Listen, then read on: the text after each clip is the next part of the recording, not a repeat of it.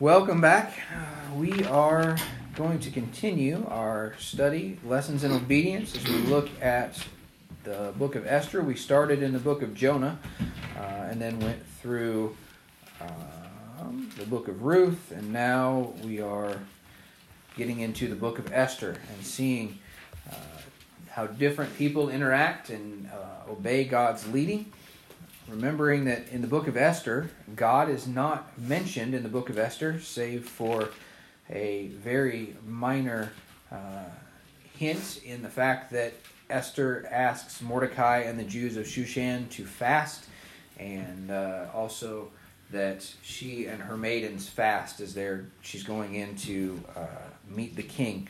Um, I had a question this week about why I keep saying that, and the answer is because fasting to the Jews always uh, had a part of that was prayer. It wasn't just uh, in today's terms when we hear the word fast, or when most of the world hears the word fast, they think of it as just abstaining from food. We have uh, intermittent fasting diets where you know people just don't eat during certain times and then they change and then they don't eat.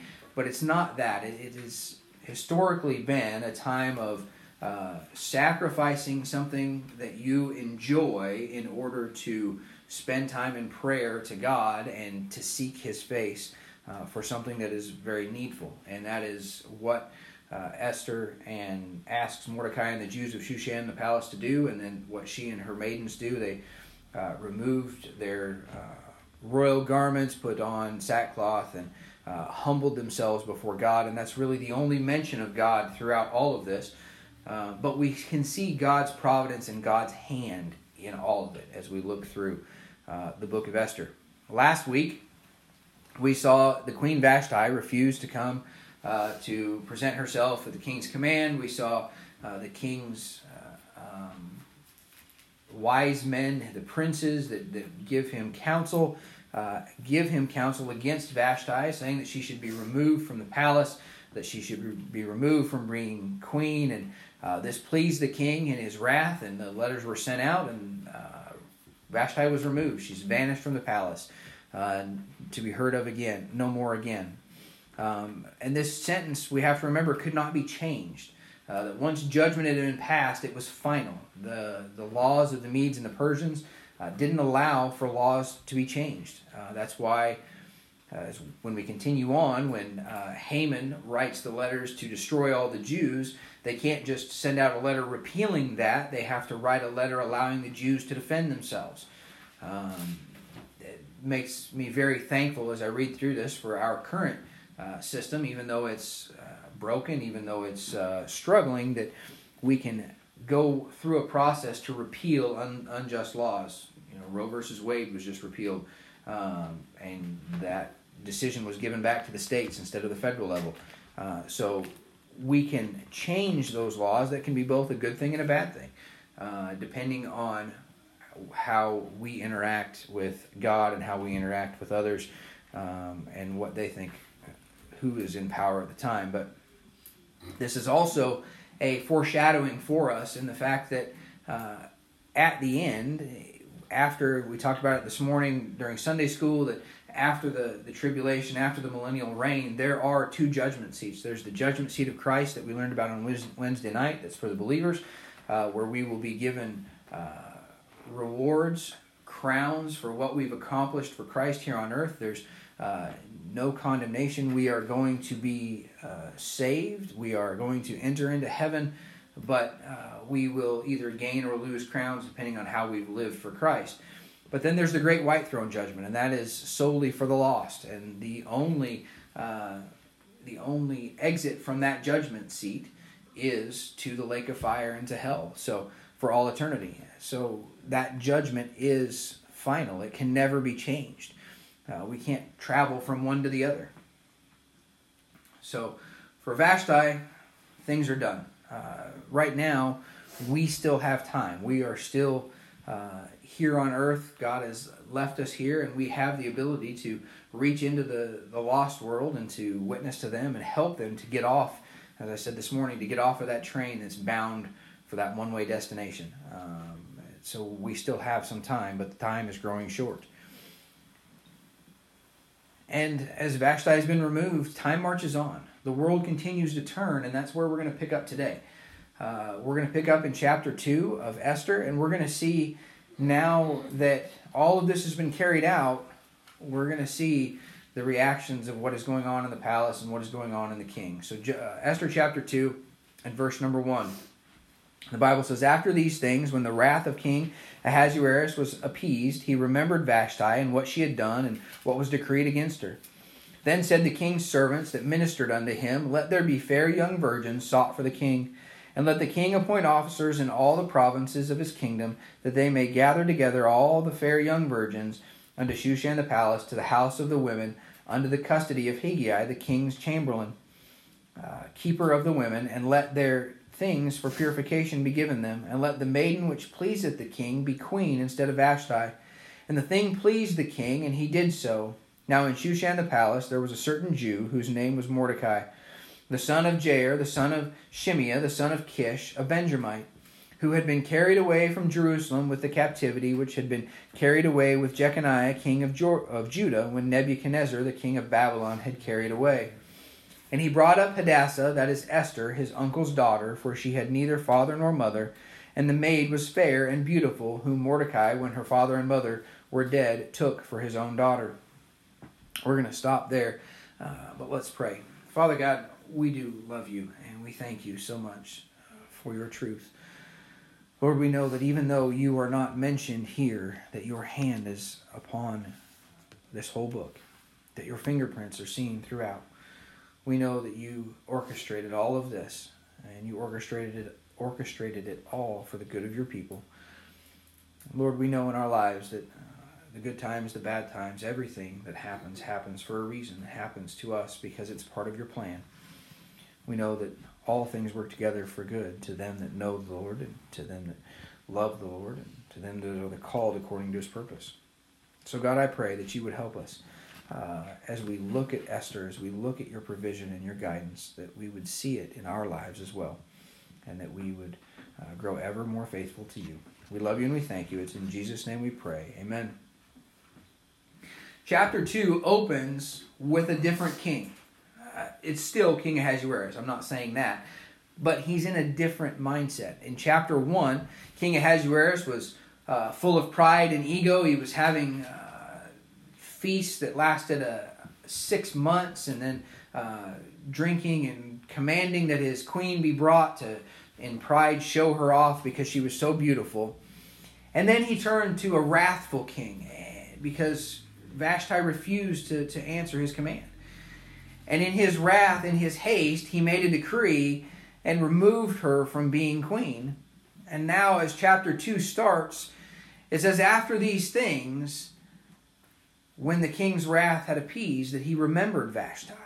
We know that this, some time has passed, and we know that his wrath is no longer there. And I believe that at this point in his life, he is looking back, not just with memories, but he is looking back uh, down, depressed, regretting what he has done, regretting that he had removed his queen, even though she had been disobedient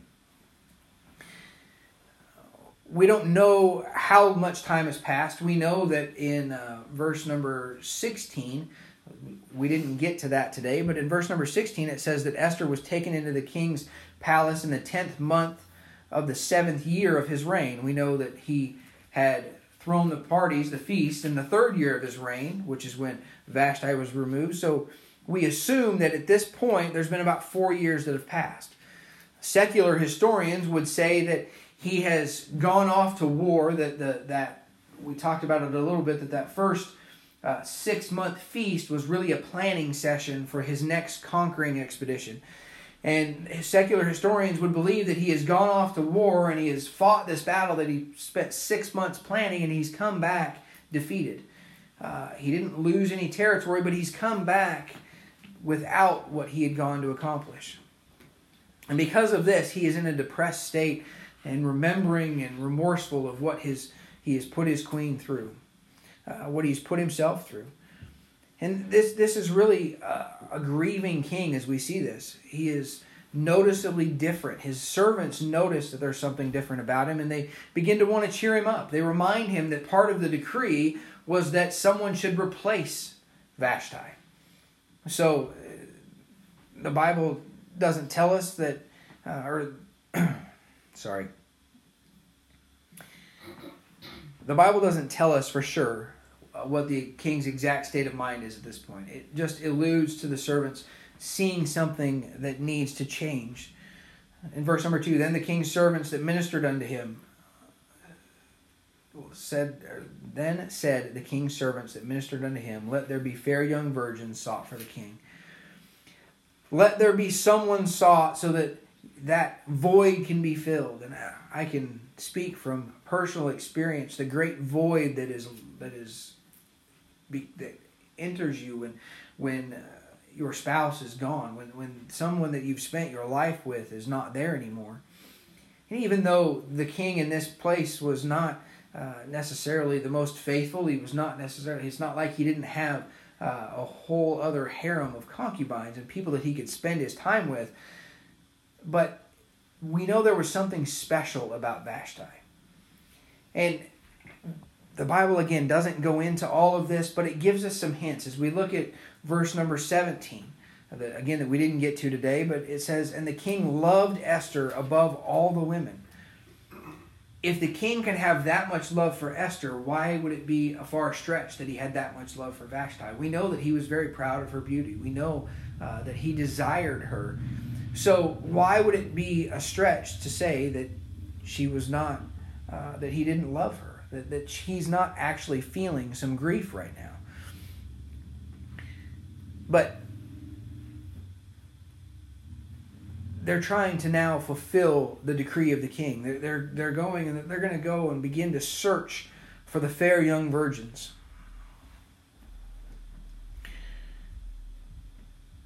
But isn't it just like the world at this point to say, just replace her? Not to say to reconcile or repair, but to replace. As we, uh, uh, it's interesting as we were listening to Brother Morey yesterday, he was giving us some of his testimony. Uh, he got saved when he was in his early 20s. Uh, he was living in Oklahoma. His wife was living in Illinois. Um, they had been separated. They he had had a violent temper, and uh, she had left him. And uh, he actually had traveled to Illinois because she invited him to witness her being baptized.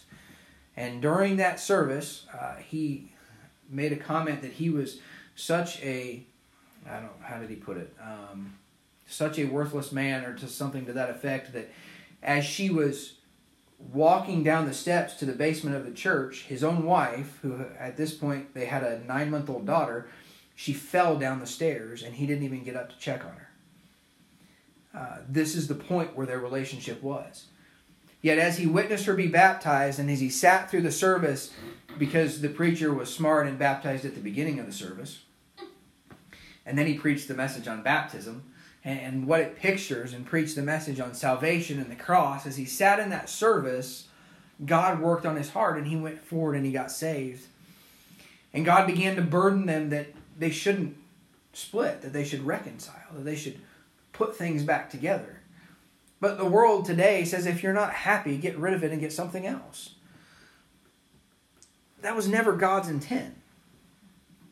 I understand here, the king is not a believer. Uh, the king is not someone who would ever bow down to the Lord Jesus Christ or to, to the God of creation. But that doesn't mean that this truth is any less valid. When Christ died, he didn't die for those that would be saved, he died for all. When God created the world, He created the world and all that was in it. It still belongs to Him, whether we know it or not. Whether, whether the saved realize it or not, the laws that God has created are still their laws. They should still be abiding by them. And when God created man, He created them man and woman, and He gave them in marriage one to another, and created took two and made one for all eternity. Matthew. Try and prove this point a little bit. Matthew chapter 5. Christ here is speaking to the Pharisees, the religious leaders, the people that studied the Word of God and, and sought God in everything they did, but they were seeking the wrong Lord. Matthew chapter 5 and verse number 31. It hath been said, Whosoever shall put away his wife, let him give her a writing of divorcement. This is Moses in the law gave permission for divorce. Verse number 32 But I say, Christ, the Son of God, I say unto you that whosoever shall put away his wife, saving for the cause of fornication, causeth her to commit adultery. And whosoever, whosoever shall marry her that is divorced committeth adultery. Skip ahead, Matthew chapter 19. Matthew chapter 19 and verse number 3. The Pharisees also came unto him, tempting him, and saying unto him, Is it lawful for a man to put away his wife for every cause? And he answered, This is Christ, and he answered and said unto them, Have ye not read that he made that he which made them at the beginning made them male and female? He said, For this cause shall a man leave father and mother, and shall cleave to his wife, and they twain shall be one flesh. Therefore they are no more twain, but one flesh. What therefore God hath joined together, let no man put asunder. They say unto him, Why did Moses then command to give a writing of divorcement, and to put her away? He saith unto them, Moses, because of the hardness of your hearts, suffered you to put away your wives. But from the beginning it was not so.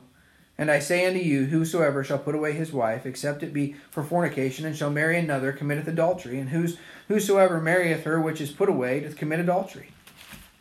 Mark chapter 10.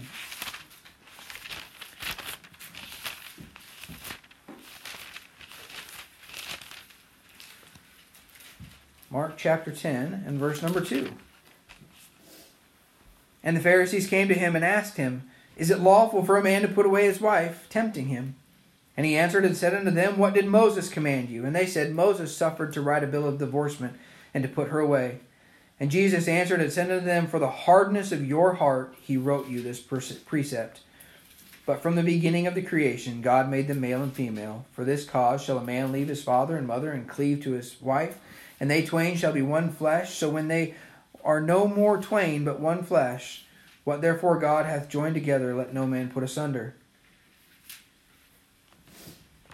God from the beginning created us as men to seek a woman, to join her, uh, to make her our wife, and to be with her forever. For as long as we walked this earth, the king had in his wrath put her away removed Vashti. And his worldly servants just said simply replace her.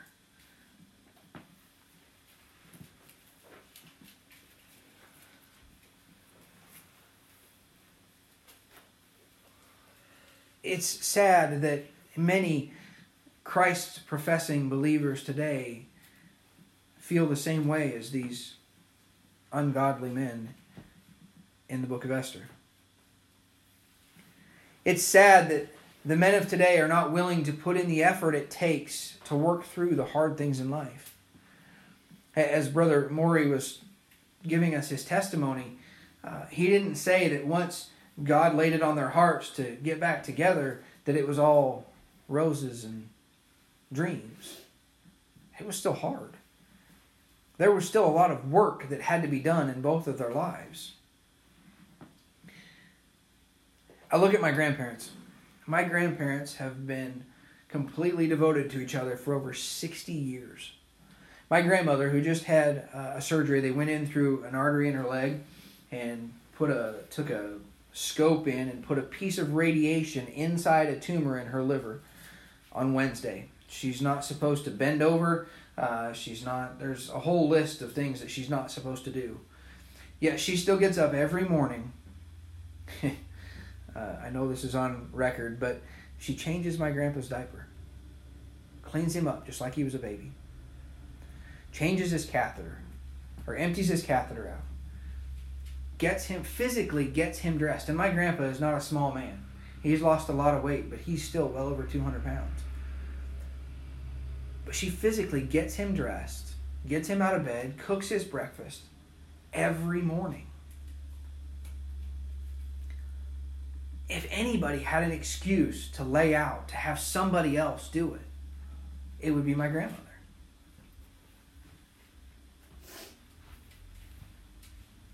Yet, we today just simply throw it away. Where's the disconnect? The king had begun to regret his decision with Vashti, and because of this, he sought the comfort of another.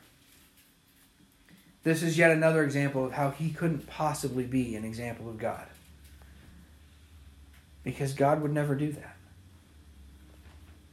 But in any case, the search begins.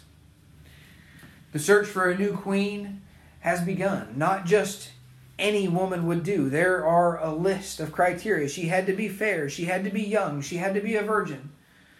This was the first beauty pageant ever held. I heard a, a news article about a beauty pageant this last week. If you want to talk about it, we can talk about it later, but it is just sickening. But if any of the women didn't meet all of these criteria, they were excluded. If they were fair but they were old, they were excluded. Eh, if they were young but they were ugly, they were excluded. What what are we what are we boiling our life down to? This is like going to the sale barn to buy cattle. Young men, I know none of you are at a point where you're ready to even think about dating. And I'm so very thankful for that. I, I don't have the money to pay anybody to date my boys. I don't have enough money for that yet. I'm still saving. But when you do get to that point, don't have this list. Be more focused on the character than the appearance. I mean, honestly, and young ladies too, if Rachel was just focused on my appearance, on my appearance, we would have never ever met. Amen. we really wouldn't have. And she'll tell you if she was just focused on the fact that I was a single dad with three children, we would have never met. If she hadn't looked past the appearance to see the story, to see the truth, she would have never considered me. I think she regrets it often that she did consider me. Amen. And I completely understand. I completely understand. But the thing is, this is this is what the world has boiled us down to. This is why when you walk through the grocery store, all you see is self-help, how to look better, how to how to lose weight, how to this is what you should wear to attract a man. This is what the women of our generations, the women of our world have been boiled down to is do they look good? Are they young? Do they match this criteria? We were not all made the same. As Brother Jesse loves to say, if we were all the same, life would be boring.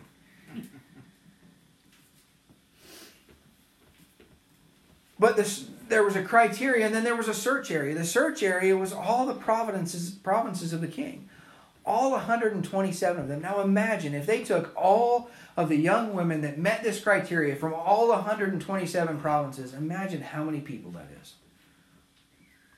That's a lot. But at least you can say for the king he was thorough. And then they had to go through as they're they're brought in, they're they're taken from their homes and brought before the king, some willingly, some unwillingly. They had to go through a year long purification process. A year long. Now, we can speculate all we want about the reason for this and, and but it boils down to the Gentile kings at this time, like Pharaoh, like, like all of the others, thought that they were the pinnacle of men. Most of them thought that they were gods. And not just any peasant was worthy of their company. yet another example of why this king resembles Satan more than he does God. God, when he came to this earth, when Christ came to this earth, he didn't go to the royalty. He didn't go to the Pharisees. He hated the Pharisees. No, he went to the least of society. He went to the lepers. He went to the diseased. And he made them clean. He sat to eat with publicans and sinners. He let harlots wash his feet and anoint him for his burial.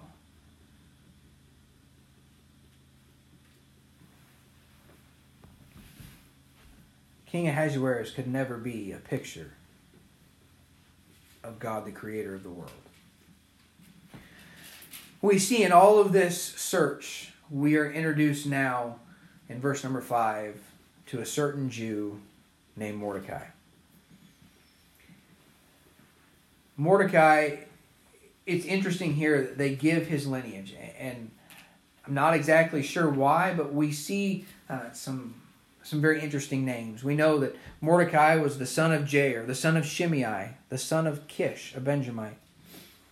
Now, we know another Kish. We find him in 1 Samuel 9 3. Go back with me to 1 Samuel 9 3.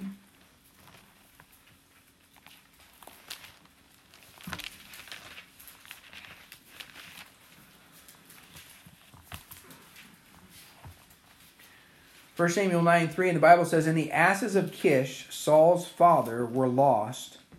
And Kish said to his son, Take now one of the, the servants with thee, and arise, go seek the asses. If you would continue on in 1 Samuel, you would read the story of how Saul, seeking the asses of his father, goes to seek Samuel. And how God tells Samuel to anoint Saul as the first king of Israel. Remember that Samuel, that Saul was head and shoulders above all of Israel. He was tall, he was rugged. He was what the people wanted as king, but his father was Kish. Now, Saul was anointed as king in 1060 BC. We are about 580 BC at this point. There's been about 400 years between these two events. It's still possible that this Kish is the great grandfather of Mordecai. Men in those days routinely lived longer than they do today. Joshua lived to be 110. Moses lived past 100. Abraham, I think, was 130. Men lived much longer.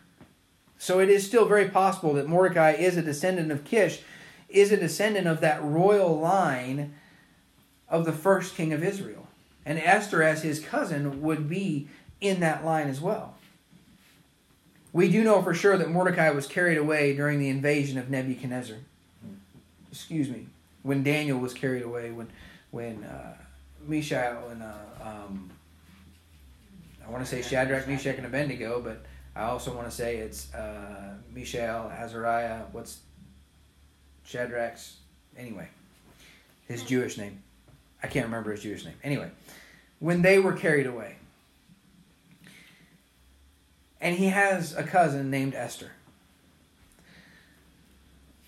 Uh, again, I don't know why God has put all of this in here, but if he's put it in here, it's important. We know that Mordecai brought up Hadassah, who is Esther, when her parents were killed, were died or were killed. We don't know that they were killed, but we know that they were both gone. That he took her in and brought her up as his own daughter, that she is uh, the daughter of his uncle, which makes her his cousin. And we're not told of any other family of Mordecai or Esther. We know at this point that they're Jews living in Shushan the palace. We know from uh, our overview a couple of weeks ago that this is a time when the kings looked very favorably on the Jews. Uh, Cyrus had allowed the Jews to go back and begin to build uh, the temple. Um, Darius was getting ready to, or uh, not Darius, but uh, Xerxes was getting ready to Artaxerxes was getting ready to go and allow uh, Nehemiah to go back and begin to build the walls of Jerusalem. The Jews had been allowed to go back to the land, yet Mordecai and Esther were still in Shushan the palace. They were still very, very far away from the land. We're going to look at this thought a little bit tonight, too, but this is a foreshadowing of just how much Israel had gotten comfortable. We know when uh, Israel moved went into Egypt when Joseph was sold into captivity and then he rose to be the second in command over all Egypt. We know about the, the famine in the land and his brothers come to buy grain and they find out it's Joseph and Joseph invites them all to Egypt to save them from the famine. We know that, that God allowed them to go in order to be saved, that God sent Joseph ahead. But they were only supposed to be there for a short time and instead they stayed for 400 years. They stayed till until there was a Pharaoh that didn't know Joseph. And then they were taken into bondage. And then we know that Moses was, was brought in, was, was born, and was raised up to be a deliverer and to bring Israel out of Egypt. And they went. But then, as soon as they got into the wilderness, they wanted to turn back. They had grown comfortable with being in bondage. Mordecai and Esther have grown comfortable in Shushan. They have a, an illusion of being free. And we're going to see this as we continue through the book and see how it plays out, but uh, they, they are not free. And they are at this point farther away from God than anyone has ever been.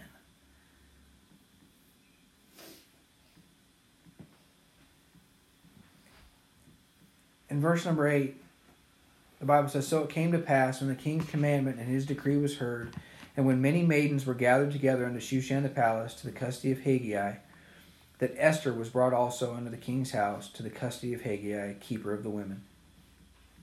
Now it doesn't tell us whether Esther went willingly or whether she went, she was forced, or whether she just went in obedience to Mordecai. But this opportunity, this thing that Esther and Mordecai are doing, just flies in the face of everything that God had for them, that God had told them. Remember, God had told Israel not to intermix, not, not to give their daughters to the children of the land, and not to take the daughters of the children of the land for their sons. God had told Israel to destroy all of them. He had told Saul to destroy the Amalekites. And Saul refused. Saul kept them alive. And now, fast forward all of these years later, and Mordecai and Esther are in captivity under the fifth or sixth king in a row, and they're so comfortable that they decide to stay and not go back to the homeland that God had promised them. They decide that Esther should go in and present herself to the king to possibly become queen. Now we know that this was not God's plan we know that this is not the way it was supposed to work. But we also know that God has given us a free will, He's given us choices, and He's allowed us to make our own choices. And in our own choices, He's worked to still do good things. It wasn't God's will for King Ahasuerus to put Vashti away.